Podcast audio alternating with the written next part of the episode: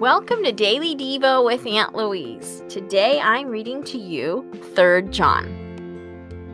The Elder. To my dear friend Gaius, whom I love in the truth. Dear friend, I pray that you may enjoy good health and that all may go well with you, even as your soul is getting along well. It gave me great joy to have some brothers come and tell about your faithfulness to the truth and how you continue to walk in the truth. I have no greater joy than to hear that my children are walking in the truth. Dear friend, you are faithful in what you are doing for the brothers, even though they are strangers to you. They have told the church about your love. You will do well to send them on their way in a manner worthy of God. It was for the sake of the name that they went out, receiving no help from the pagans. We ought therefore to show hospitality to such men, so that we may work together for the truth.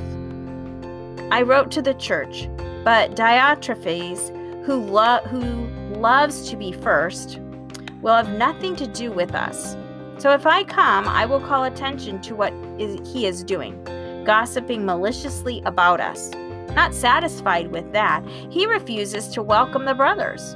He also stops those who want to do so and puts them out of the church. Dear friend, do not imitate what is evil, but what is good. Anyone who does what is good is from God. Anyone who does what is evil has not seen God.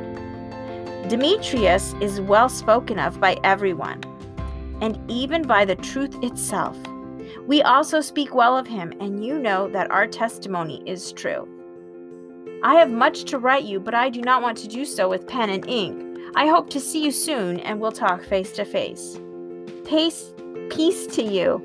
The friends here send their greeting. Greet the friends there by name.